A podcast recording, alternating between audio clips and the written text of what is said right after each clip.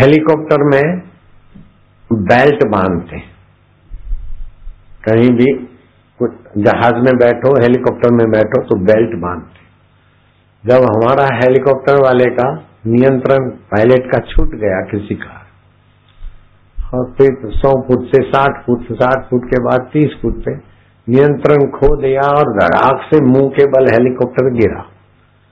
तीन टुकड़े हो गए, उसके पंख इधर उड़ गए, उसकी पूंछ उधर कट गई, आग वहाँ थोड़ी निकली, फिर बुझ गई। दौड़ दौड़ के भावना से लोग आए और मेरे को पकड़ के खींचने लगे। अरे मैं क्या ठहरो ठहरो, बेल्ट निकाल दो लेकिन कौन सुने? मेरे बापूजी, मेरे गुरुजी, लेकिन वो नाड़ा बंधा था। अब वो मेरे को खींचे और नाड़ा यहाँ बंधा शरीर मेरा मज मोटा।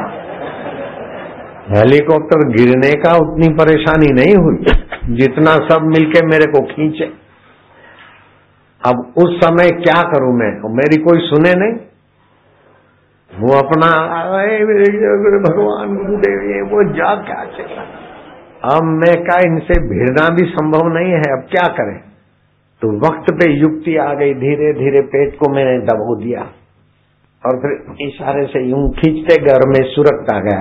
तो जैसे बच्चे का नाड़ा बंध जाता और खुलता नहीं है तो माँ चड्डी उसकी उतार देती है ना, पैरों से। ऐसे मैंने बेल्ट अपना पैरों से उतारा।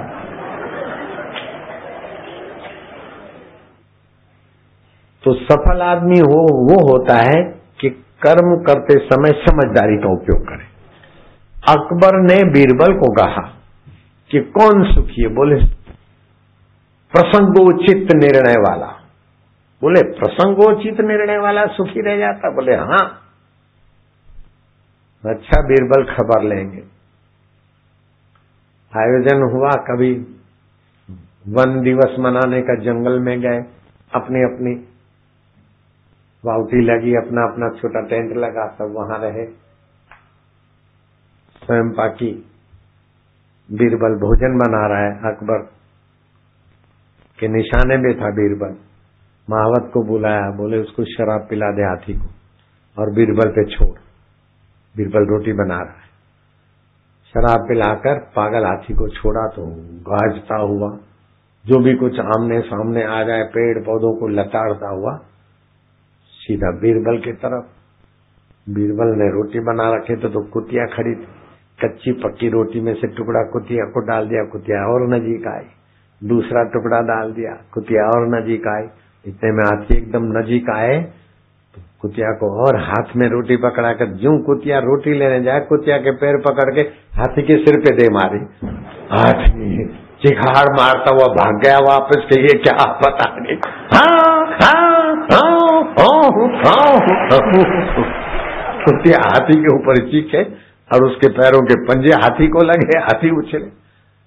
बीरबल ने कहा अकबर ने तो भेजी थी आफत, लेकिन आफत के ऊपर आफत अकल से हमने भेज दी।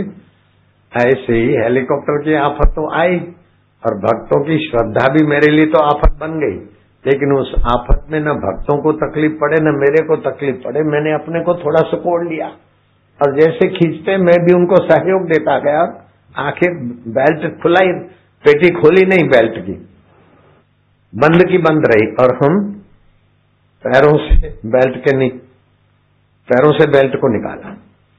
तो वक्त पे ये आ गया, नहीं तो क्या होता? अब वो खींचते रहते हमें वो तो आधा हिस्सा इधर रह जाता, आधा उधर।